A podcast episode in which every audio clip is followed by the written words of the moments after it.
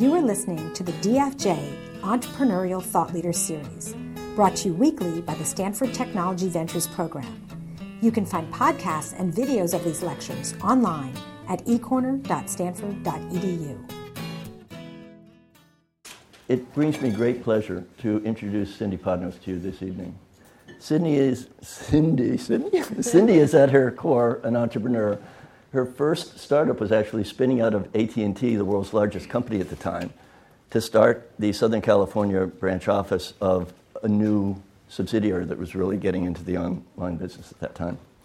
And then in 1999, she was the founder and CEO of a company called Vivant, which she led to profitability and a successful exit which, when she was acquired by a publicly traded company. And then in 2009, she founded Illuminate Ventures, which is a venture capital firm. And we're going to focus our first set of questions on her Illuminate Ventures experience, and we're going to stop, open it up to you all, and then we have some general questions that we can do at the end. But my goal is to not have me spending too much time asking questions because I'd like you all to have a chance to ask Cindy what you want to ask her. So, Cindy, what in the world possessed you to start a VC firm in 2009? Probably the worst time in the history of mankind, right, to, to, to start this sort of a fund.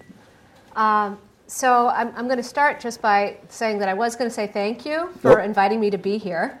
Um, but after that question, I'm not sure I'm going to thank you anymore. I'll be nice. I'll be nice. Uh, so fundamentally, uh, I was at a point in my life where I knew that I really wanted to bring together a whole variety of different skills that I developed over time. I was in venture at the time. Um, and I had had a career as an entrepreneur. I'd been in the corporate world, I'd been in management consulting, I'd done a variety of different things. And I had realized that all of those converged um, into this kind of a venture capital role when you had to leverage all of the relationships you'd built over years in order to get great quality deal flow and syndicate your investments.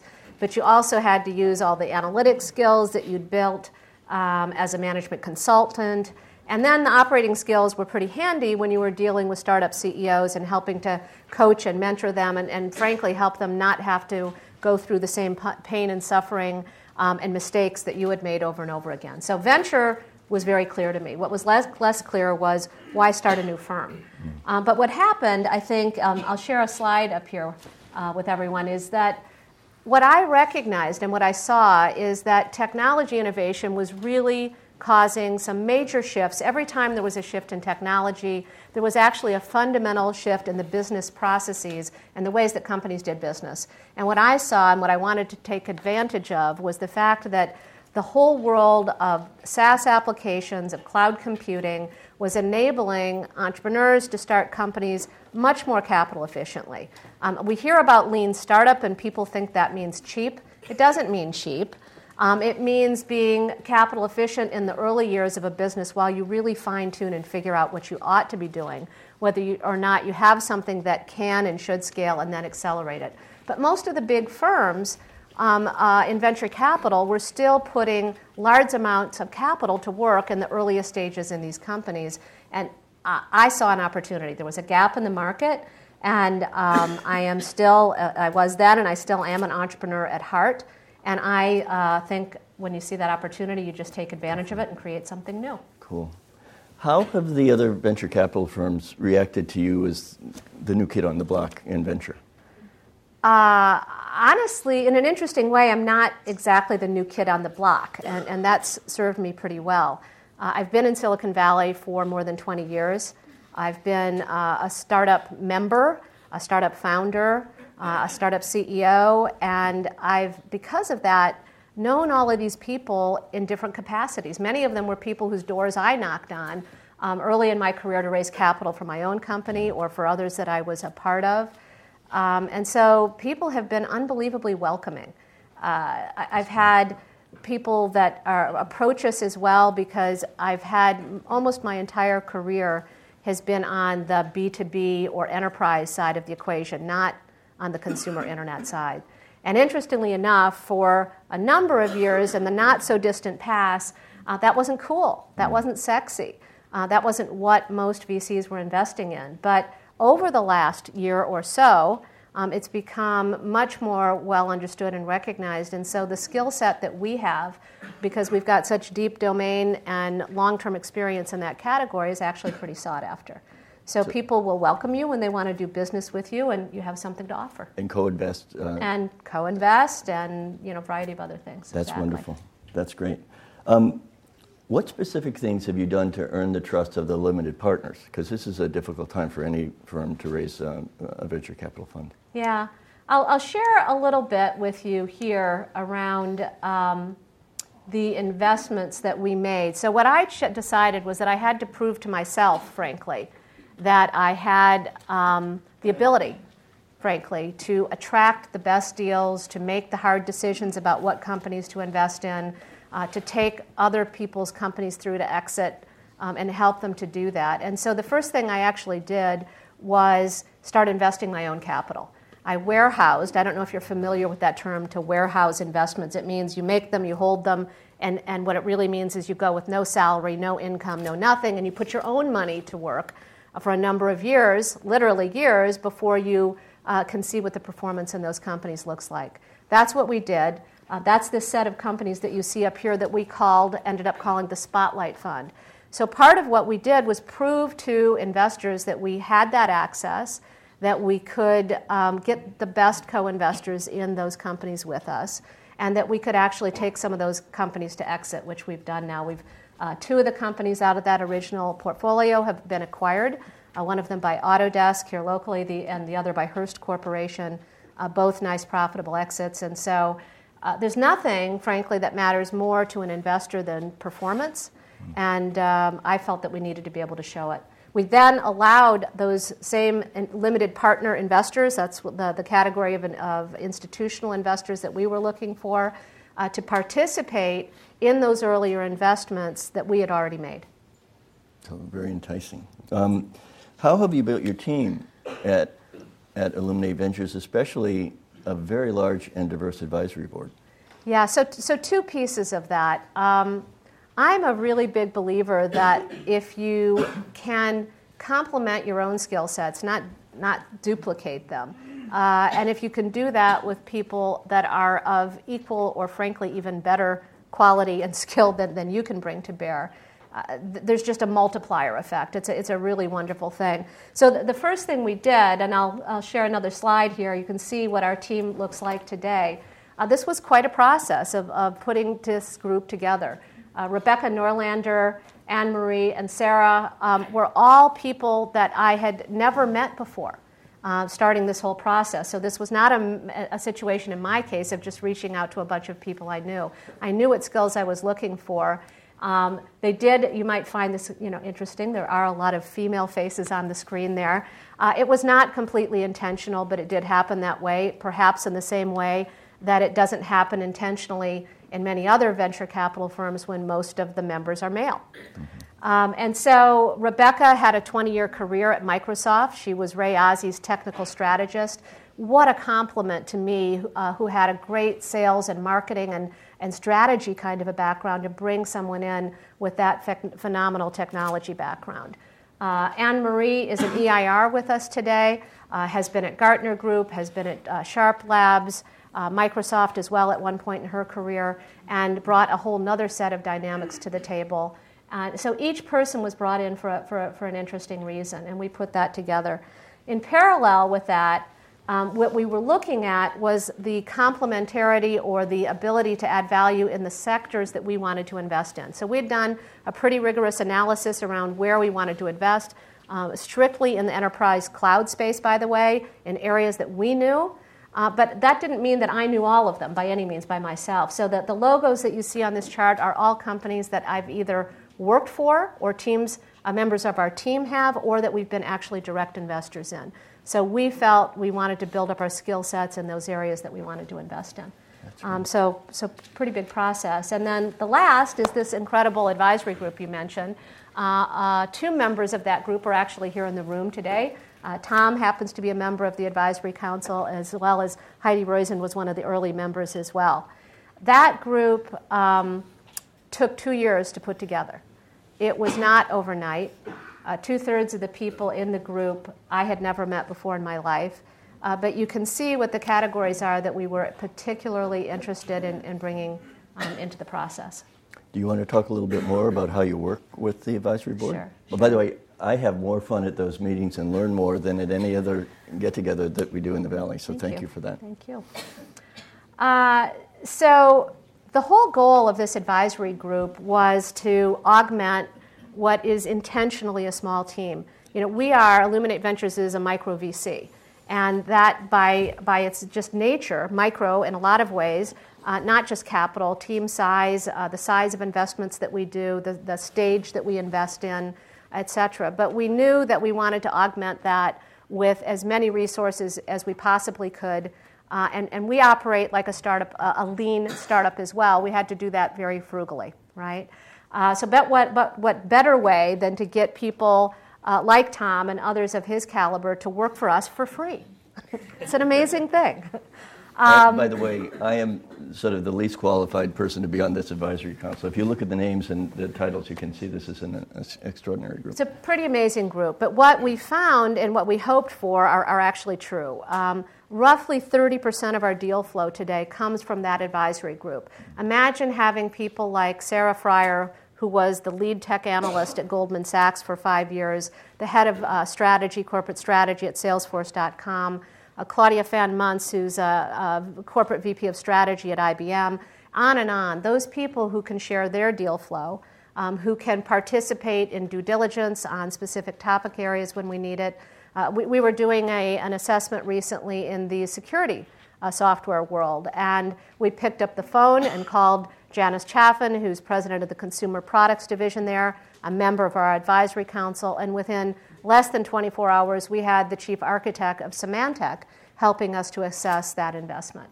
So the value of that group is incredible, and that's how we use them. We only meet three times a year as a group. Uh, one of those was yesterday morning, and um, but we work one on one with these people throughout the year, and they're extremely, extremely helpful. That's nice. How is being the founder and managing director of a venture firm different from being the founder and CEO of a software company? Well, some things are the same, um, but they end up taking on uh, very different attributes, I guess I would say. Uh, relationships matter a lot. They matter in, in any business environment that you might work in, but they particularly matter in a startup and they particularly matter in venture. Uh, they're, they're different how you leverage those relationships, but it may even be the same people. Mm. Um, so, so, for example, um, people who might have been customers of mine uh, when I was a founder now become prospective customers of our portfolio companies, and I can make those introductions. People who I was soliciting capital from for my own company become co investors.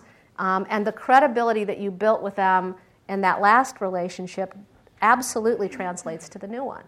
Uh, so the, the relationship element is I guess I'd say similar but different. It's it maybe the same people use, uh, you know, leveraged and and they leverage you in different ways as well. It's very interesting. Um, same would be true that you have to, as a founder, raise capital. Uh, as a founder of a venture capital firm, you have to raise capital. You raise it from different people. Um, I will tell you for what it's worth, it's a lot easier to raise capital for a startup than it is for a venture capital fund. and the reason I say that is if any of you have done it, you know that to raise capital for your own company, you probably need one or two yeses. You need a lot more yeses to raise fund uh, money for a venture capital fund. And so, and they're different people, and the, the metrics are different, and uh, so many things are, are different. How you're measured, your performance is measured, is very different in a startup than it is in a venture capital fund. I'm measured on internal rate of return, on the, the, the, the financial performance that I return to my investors. Um, how I measure myself, frankly, isn't that different though. Uh, have I built great, sustainable companies with the help of other great entrepreneurs? How is being the founder and CEO of a software company today in 2013 different from what it was like when you were founder and CEO of a software company? Well, okay, so so I'll give you this what's the same and what's different okay. because uh, I don't think there's anything different in the sense that you have to recruit great talent and that it's not easy. Uh, that has never changed. And I don't, you know, people always talk about during the bubble years, it was much harder then to raise, uh, to, uh, to find the best team and, you know, uh, et cetera. But the reality is, it's very hard all the time to get the best team. And so, in fact, one of the ways that I assess, and I think most venture capital investors assess uh, a CEO, a founder, is is that individual able to attract the best people, surround themselves with the most talented individuals? Um, are they willing to be challenged by other people? And, and I've, I've heard this said in the industry many times, and I think it's true, that A quality people hire other A quality people, and B quality people actually hire C quality people um, because they don't have the self confidence, they don't have um, the ability even to attract and retain uh, people who are even better than they are. So I think that's, um, that's just something that hasn't changed. Uh, I was mentioning metrics before. The metrics have changed dramatically, and, and um, we focus strictly on cloud and enterprise software. And it used to be that a CEO cared, you know, only, um, you know, in terms of what the actual metrics were. They cared pri- primarily, I shouldn't say ever only, but primarily about deals closed in a given month or quarter, whatever their financial period was. And today, in the world of subscription software licenses, in the world of recurring revenue streams rather than those old traditional one time software license fees, you are much more uh, likely to be concerned as a CEO about your churn or attrition um, than you are just about the deals that you closed that quarter or that month. Uh, that the best quality CEOs understand that if you have companies that are um, unable to retain their accounts, you actually may, every deal that you close may be a lost leader. Mm. And so churn, attrition is a whole different set of metrics than, than had ever had to be measured in the past. Makes sense. What we're going to do now is I'd like you to take a minute to talk to people sitting around you and come up with some questions for Cindy. So introduce yourselves, come up with some questions, and we'll, we'll get back to you in 60 seconds.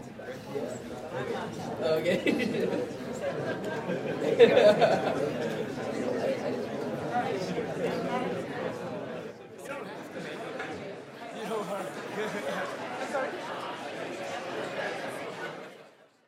All right, We'd like to start. And remember to say your question loud and clear so that Cindy can hear it. And if you don't mind, paraphrase before. Who'd like to start? Go ahead. So how do you follow up with venture capitalists without being too pushy? Because if you do it twice a day, it might be too much, or you know, once every two weeks, that might be too little. So what's a good balance? So, sure. The question um, was, what's the right way to continue follow up with a VC? And I think the assumption that was made is that they're not responding to you. Is that fair? they respond once, but then.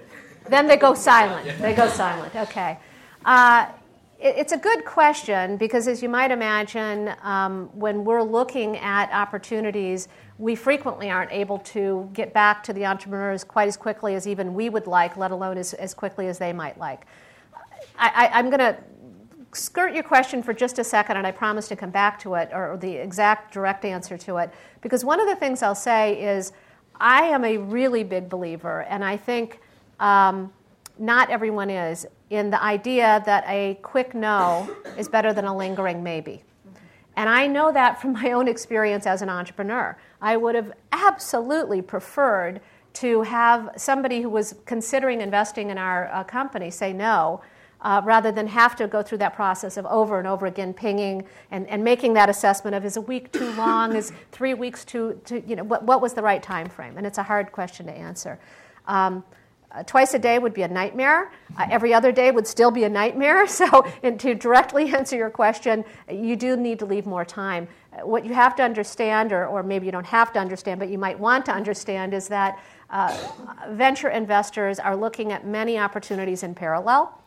Uh, those that don't give you an answer right away may or may not be um, doing that because they're not interested in you, and that is hard to know at Illuminate, we really, really strictly, you know, stick to an idea that if we're not going to move forward, we let an, we let an, uh, an entrepreneur know very quickly. Uh, we have our team meetings uh, at least every two weeks where we do that, usually once a week, but uh, depends on circumstances. And we're very quick with feedback. Now, we sometimes have a long queue uh, because we're looking at so many um, opportunities. We looked at 850 prospective new investments last year, all in the B2B cloud category, and we invested in five. Okay? Uh, those were not listed on that chart that you saw before. The new investments, you can take a look at our website if you want to, want to see them. And um, so we're very rigorous about the process we go through. What you will find is that there are many VCs who are kind of hanging back, waiting to see you perform. If you've said to them, we expect to close three new sales in the next 30 days, they're going to wait that 30 days to see whether or not it happens. Um, if you are in a process with another group of investors that they know, they may wait to see where those other investors come out before they move ahead. I, I mean, that's really what does go on frequently in the, in the world of venture investing. We try not to do that. We try to make our own decisions independently and quickly. Uh, but that approach of watching to see what you do is actually pretty smart because it allows an investor to determine whether or not you can execute against a plan and allows you to show that you actually can. So, not such a bad thing. Should we take this one in the front? Sure. You have a very impressive advisory board, but my question is how do you interact with them without asking too much from them, and how often do you ask them for things? Uh, you know, I have a very amazing advisory council, but they're also very outspoken.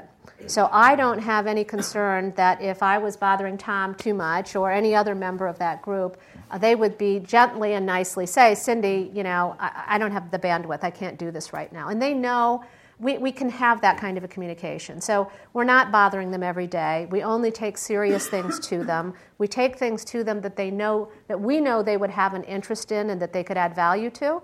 Uh, and because there are 40 of them, we don't have to bother them all all the time so, um, I mean, that's, that's the approach we take. And, and the advisory board meetings are really fantastic for the advisors. So that's the part of it that I really want to emphasize. Cindy has, in creating this community of advisors, given us a wonderful return on our time. Those meetings are worth their weight in platinum. They're really good. So we have a thank you, Tom. We, we have a whole set of interns uh, that we work with, uh, some out of Stanford and, and Cal, uh, Carnegie Mellon, my alma mater as well. And we, uh, with them, will do research into a variety of different sectors. We bring that data to the advisory meetings, we share that with them. Uh, we bring in outside speakers, we do a whole variety of different things.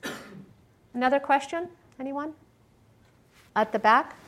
Uh, Cindy, what kind of cloud-based companies do you invest in? Can you mention some of the companies you have invested in before? I'd be delighted to. uh, so, a couple of the companies you saw uh, up there previously, Xactly Corporation uh, is a SaaS sales performance management uh, software company.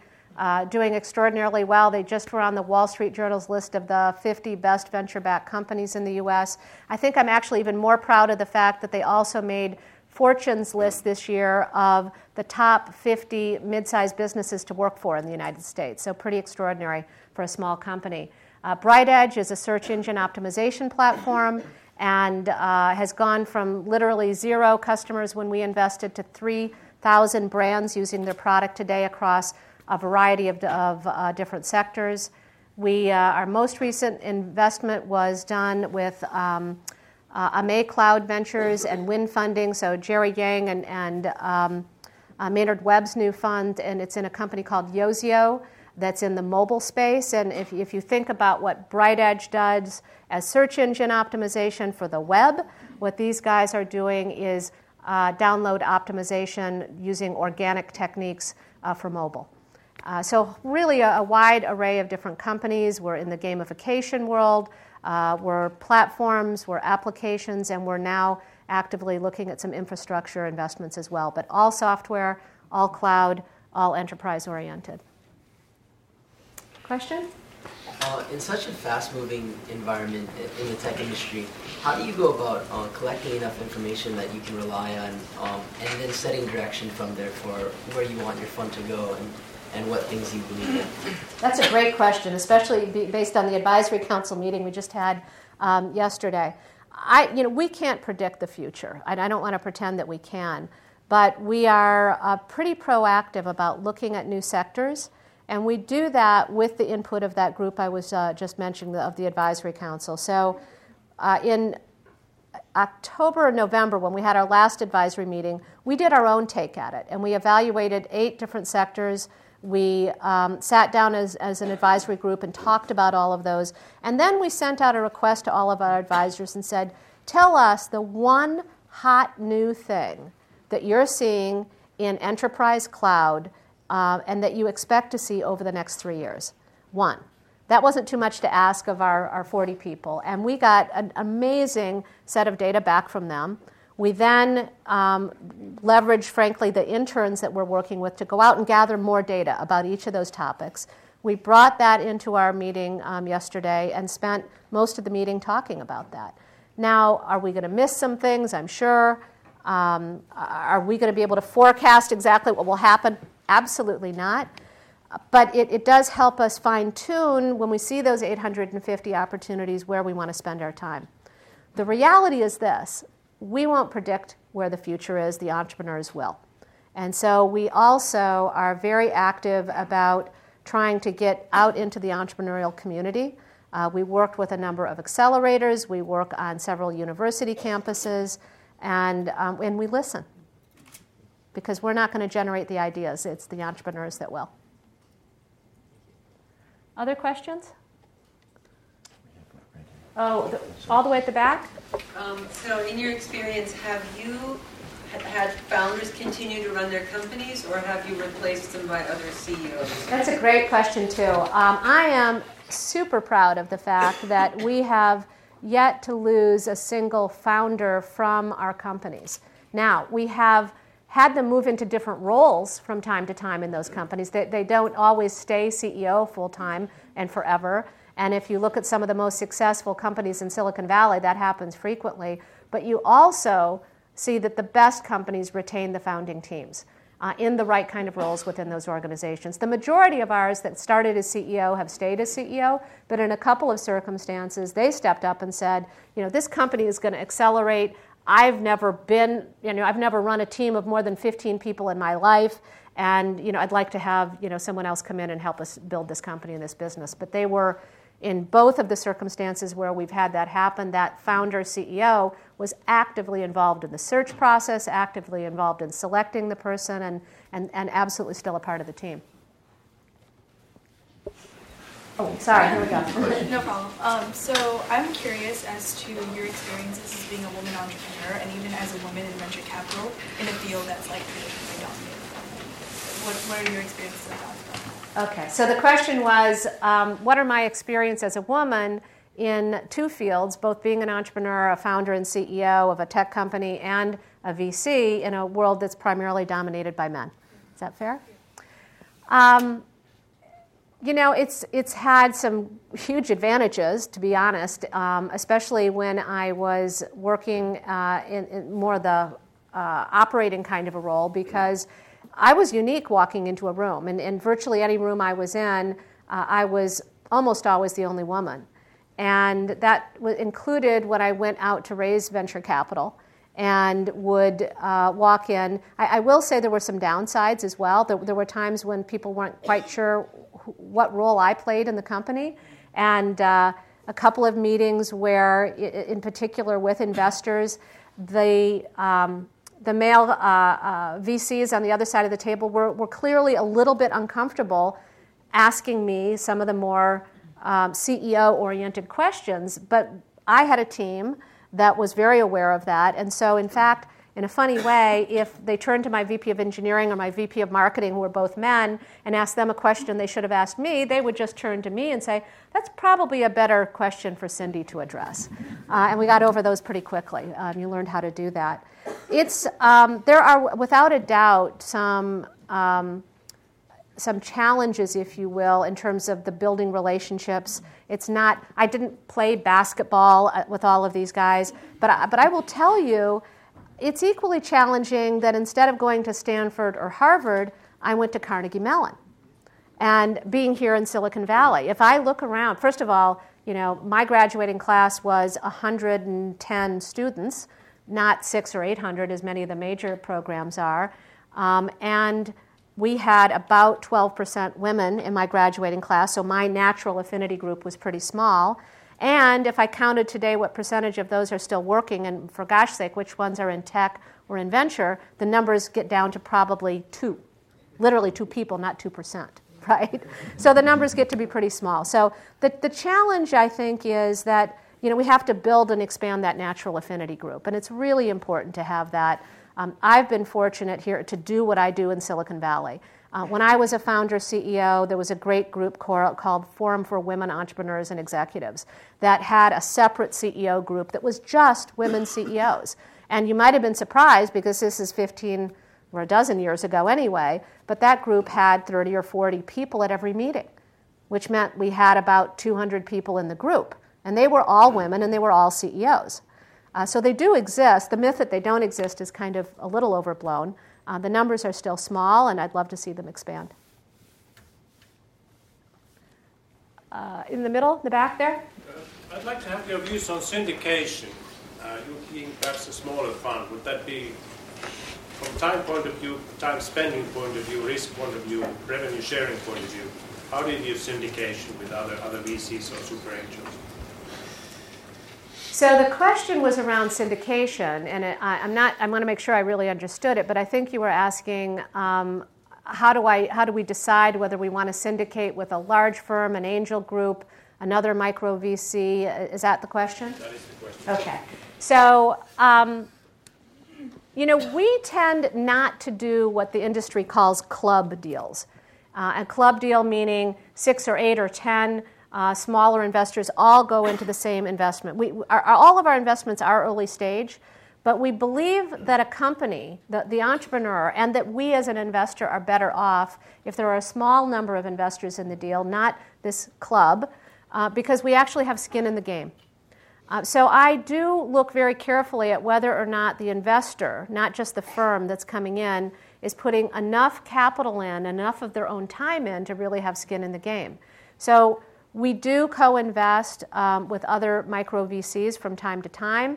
We do co invest with large venture capital funds from time to time. But our syndication, frankly, is more about the people that will be around the table with us than the firm. And so, if you look at who our co investors are with most of our portfolio companies, they're people that I know and trust, and that we have a similar viewpoint um, about how to build that business and about what it takes to, um, to support an early stage company. I don't know if that helps. Question. So, in your experience as a CEO, founder, and managing partner, who have your mentors been and that you look to in times of crisis, and what was it about them that you admired the most? Wow, so there's another question that, um, that Tom was, was talking to me about earlier that's kind of similar, but, but in terms of times of crisis? Well, I, you, I haven't, fortunately, knock on wood, had a whole a lot of those, but I've had a few. And um, when I think about in the venture world, there's one guy who you saw on our uh, chart up there. His name is Cliff Higgerson. Uh, Cliff has founded two venture capital firms. He founded Com Ventures and Vanguard Ventures, and he's been through it all. He's uh, been in, in venture for, I don't know, 30, 35 years. Uh, and he is someone who is just a rock of Gibraltar. You can go to him with almost any question, any problem, any issue, uh, and he is able to give the most candid, heartfelt, um, experienced feedback of anyone I know. And so he's tremendously helpful in that regard. If it comes to, oh my God, this portfolio company is struggling with its next round of financing, or even simple questions around portfolio structure and other things that we sometimes deal with. So he's a good example of someone, and, um, and there have been many others actually.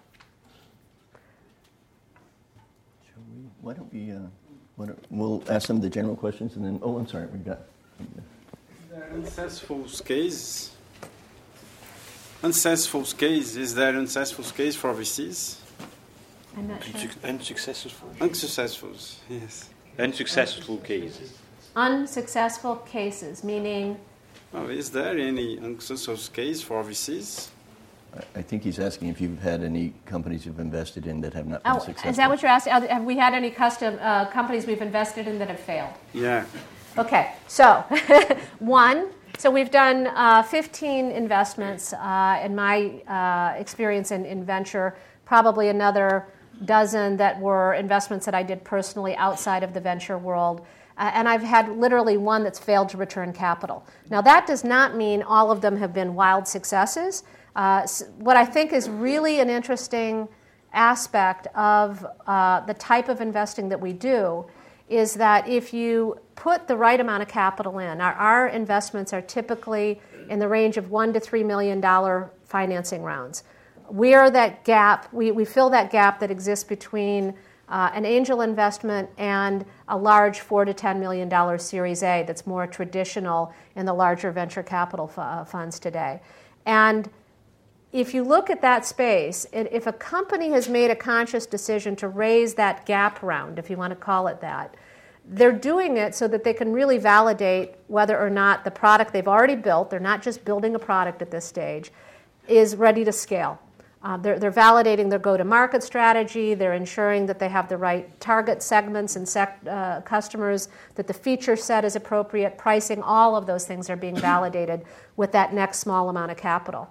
We've had circumstances where we looked at a company and we said, you know, based on the feedback from this stage, we don't think we ought to put five or ten or twenty million dollars more into this company. Either the market may not be taking off quickly enough, or there's a massive uh, number of pa- players that have come into the sector and it's very crowded and, and therefore going to be challenging for any one company to dominate the market.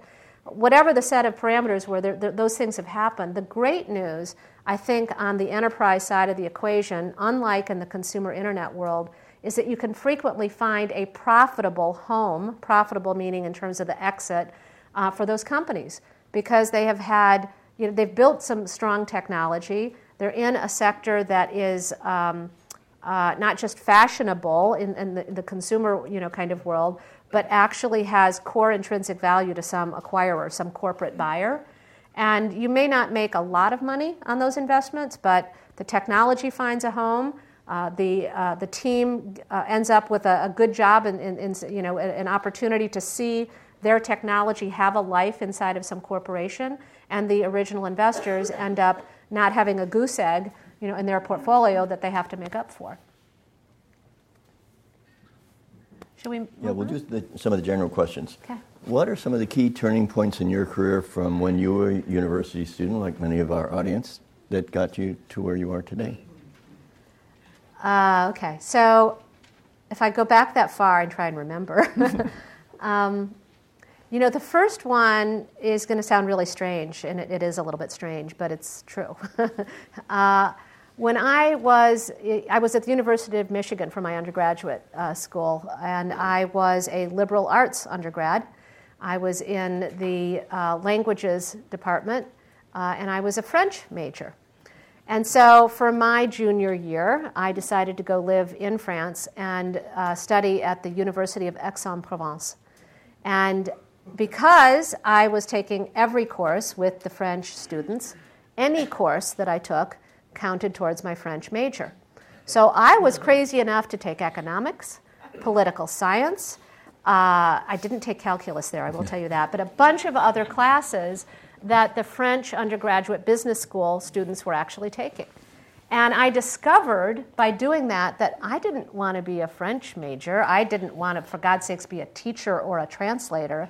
I had gone into French thinking I was doing it because I wanted to, you're going to love this, I wanted to do international business. And I happened to like French a lot, so I thought that was going to help me. Um, I didn't know any better, is the real truth. And uh, I got through that year and I came back. I had enough um, credits because I had a bunch of API, uh, uh, AP credits prior to going into Michigan that I took a calculus class that summer. I graduated. I started working and took night classes in um, accounting, in basic programming, basic, in a whole bunch of other things. Uh, I'm dating myself, I know. and took my GMATs and applied to business school. And it literally changed my life. So that would be one very relevant That's, example. that's pretty cool. Going to France. Yes. Um, what are some of the biggest surprises in your career, and what have you learned from them?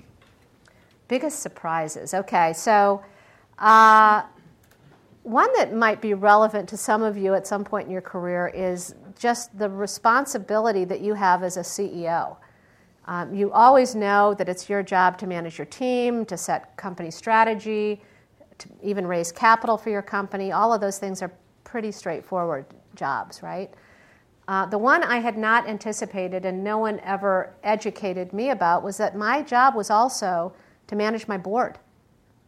Uh, that, that, you know, not, not just that they could hire and fire me, yes, that's what a board does, but that my job was to manage them, literally, that you should never show up at a board meeting with a surprise, that you had to literally, you know, sort of train them and, and how to work with you and your team and, and all of those other things. And I found out the hard way in my first CEO job and did it a whole lot better after that.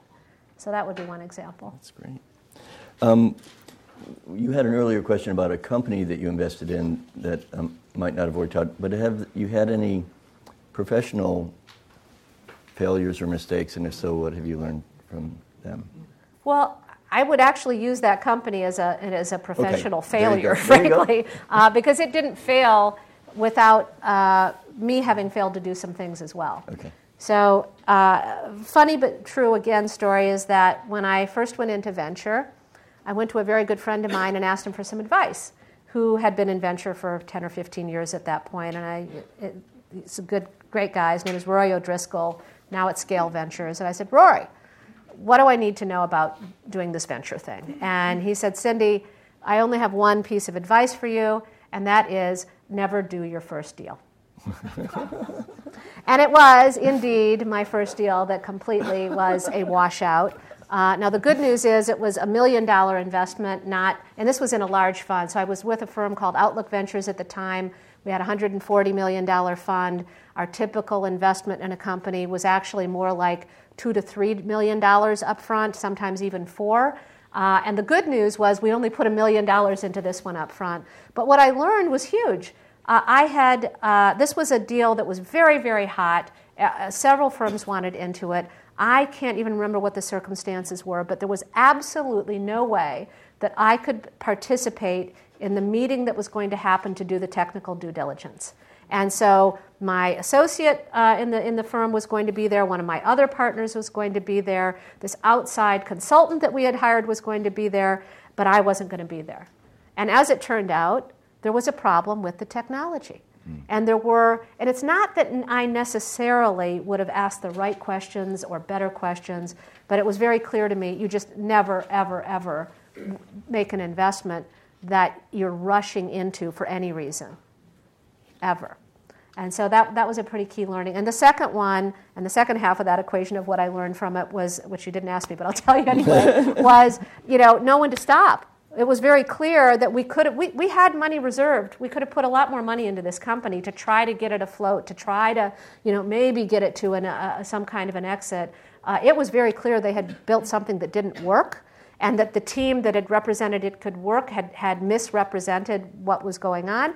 And I think it was very smart of us to say no. We're not going to put any more capital in. But it, you can imagine my first investment, a million dollars, and you know mud all over my face. It was a very hard decision to make, but the right one.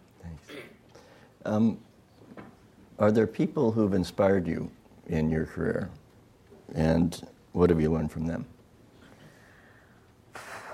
Um, so this is kind of personal, but you know, I um, come from a family where all of my grandparents uh, parents were born outside of the U.S. and where uh, my parents grew up as the first generation here, including my mother went off to you know elementary school not speaking English, but I had a grandfather and grandmother on my my father's side who built a family-owned business that's still in operation today. Uh, we now have the first member of the fourth generation of our family who has come into that business in, in, back in Michigan. And what I saw my grandparents do, the way they collaborated, my grandfather uh, had to leave school as a 13 uh, year old boy in Russia. He came to the United States completely by himself with no one. um, at the age of 15 after working um, to earn passage money to get to the United States. And so he never had the education that it took to do accounting or to do a lot of other things. My grandmother, fortunately, did. And so she was the business person in their business, and he was the hard worker. And together, they built an amazing business that now has sustained four generations of family. Um, it's a significant um, operation with uh, uh, it's a scrap metal and paper plastics recycling company. I, I, laugh because the way we tell the story, my grandfather was the junk man, my father was the scrap metal dealer, my siblings are now members of the global green economy. yeah, and, and guess what? It's the same business. um, but it's true, and, and, and that really has, you know, that entrepreneurial spirit, the, the willingness to uh, believe you can do anything and that you have the opportunity to do anything really came from them. Um, maybe a second piece I would say is I'm going to give a huge amount of credit to Carnegie Mellon uh, which I know is not Stanford. It does use red and white as its colors. Does that help? um, because I went into that program um, coming out of a French liberal arts undergraduate program and came out of it with the knowledge and learning and skill set to do what I do today. And I have to give them a huge amount of credit for that. And you are a very active alum. I am. I'm so, very involved with school. Fantastic. Should we see if there are other questions? Take another uh, 30 seconds, buzz among yourselves, and come back with some great questions. Okay?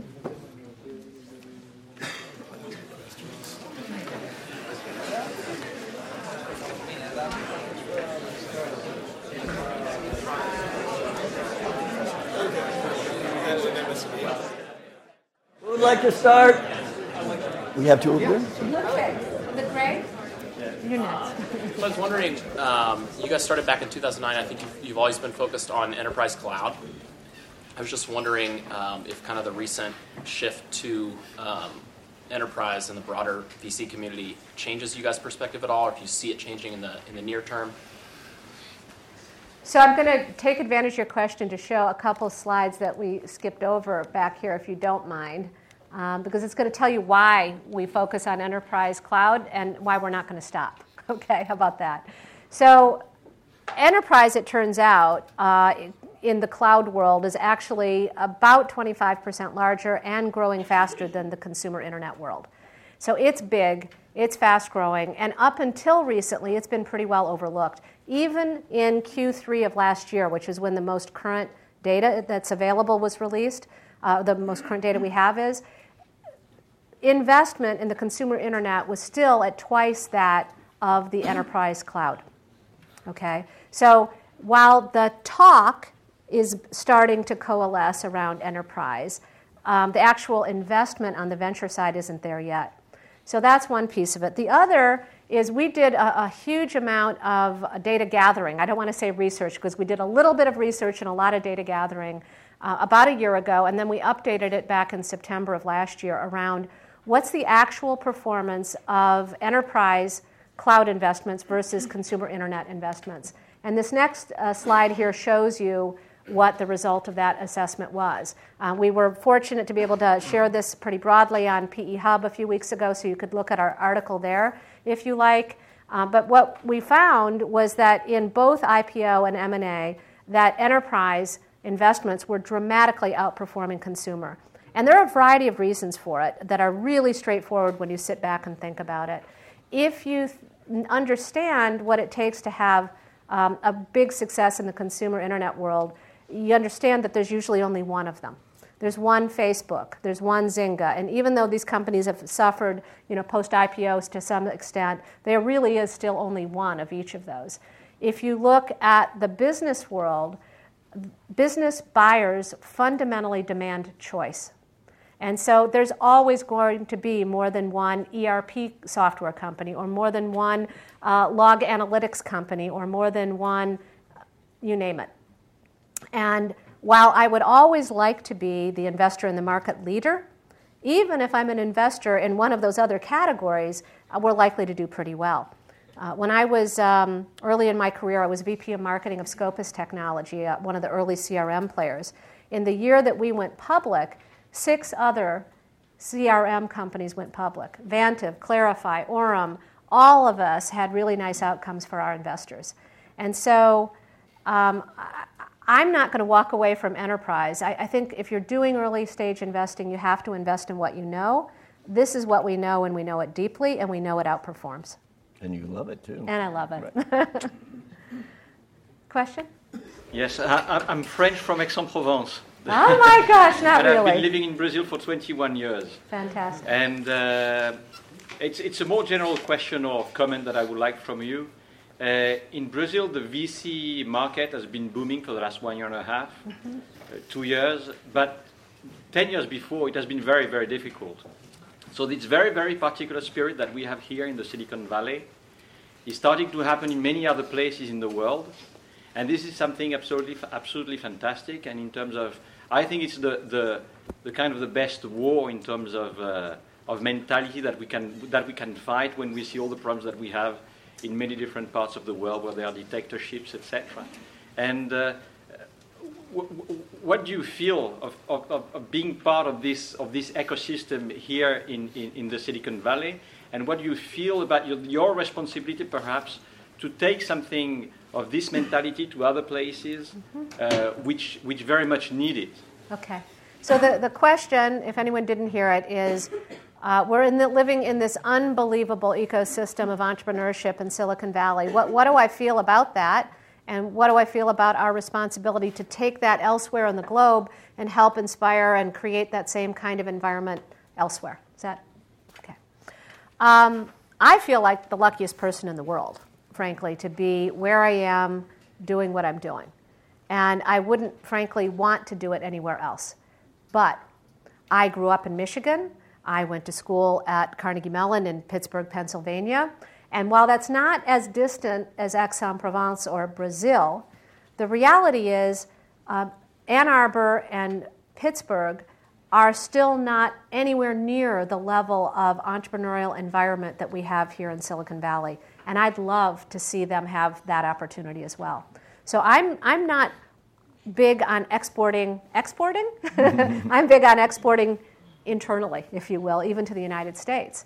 Um, I'm, I'm, certainly uh, I'm not against exporting to, to, other countries as well, but I think we may have actually kind of forgotten that we can do better here in the United States as well. So I'm involved at Carnegie Mellon in um, a program they call Project Olympus, uh, in the Center for Entrepreneurship there. Uh, similarly, at the University of Michigan, uh, we have had uh, interns out of both universities work with us in our you know, venture environment. And I think it's unbelievably important for us to take that capability and, and um, encourage others. What I, what I also believe, though, is that it's really hard to create and replicate what we have in, here in Silicon Valley because it's not, uh, it is some combination of the amazing edu- educational institutions, the um, culture that celebrates failure. Doesn't just say it's okay, but celebrates failure. And that encourages people, if, if you haven't done one company that, that didn't work, you probably haven't learned very much, and, and you know, the likelihood that your next one is success is probably lower. Right? So th- that's very hard to replicate. I, I remember being in, in um, Australia once, in, in Adelaide, looking at a possible investment and having the entrepreneur tell me that Entrepre- this is only a couple years ago that entrepreneurs there were looked at as second class citizens, that people assumed if you were an entrepreneur, it was because you could not find a job either in government, the first choice, um, or uh, in a corporate environment. I, I really did almost um, keel right over when he told me government was, was actually perceived as the highest quality um, opportunity. Uh, then I saw what the office of the governor of the state of Australia looked like, and I understood it was an entire floor of a building. so I don't know, does that answer your question? Yes. Um, there's been a lot of talk over the last couple of years about the consumerization of the enterprise, and there may be examples like Evernote or uh, Yammer that sort of had um, a lot of grassroots movement amongst consumers or people that weren't sort of official decision makers in the enterprise. And I wonder how you, what your view is of that, and whether or not you think that those sort of opportunities have the ability to perform as well as the other enterprise uh, investments that you've been talking about. It's a good, really good question. I, I, am a big fan of consumer for the enterprise. I've started calling it Centerprise. um, but I think fundamentally that it will become a core part of virtually any business application. So we have, for example, in our portfolio, a company called Hoopla. Hoopla brings uh, gamification to the front end of the CRM process, to inside sales reps, and to customer support. And it brings the whole uh, engagement process and reward system and collaborative you know, aspects of gamification into those job functions to make them more engaging, to make them more fun and, and rewarding, et cetera, for the employees. And they've shown dramatic impact um, amongst you know, customers like Groupon and Electronic Arts and you know, wide array of different customers using it. But I think that what really is their strength is that they've built that into a full application suite with workflow, with big data analytics behind the scenes, and they haven't gone out and just said, we do enterprise gamification. Uh, I do believe that in the future, saying that you have the ability of that you have gamification built into your application will be like saying I have a database. I think it's that fundamental. So I think there's going to be there will be great opportunities for those companies that recognize how to bring consumer techniques and technologies to the enterprise and do the next, you know, better, faster, cheaper, more engaging version of a product that might um, already exist, but doesn't have those capabilities. One last question. Please. A lot of the ventures that you uh, showed uh, have a platform. Is that something that you typically seek? Uh, and what do you mean then by platform? So the question is whether uh, that it appears as though many of the companies we invest in have a platform, and is that what we invest in? Is that right? Uh, the answer is, uh, is that many of them do, but, but that is not a core requirement for what we invest in by any means. Now, platform can be defined in a lot of different ways. In some cases, it means that it's uh, a base for multiple modules, multiple applications to be built on top of something. Um, in, in, another company we invested in uh, called Wild Pockets, uh, it was a web embedded 3D development platform. They used the word platform, but it, what it really meant was, a, the, was that it was a collaborative set of tools for software development in 3D. So, platform can be used in a variety of different ways. I think, frankly, what you see there is more how many software companies like to position themselves, and so we give them whatever positioning they choose versus a you know, categorical uh, investment strategy. Cindy, we want to thank you for thank you. Uh, being our guest today. Shall we give her a round?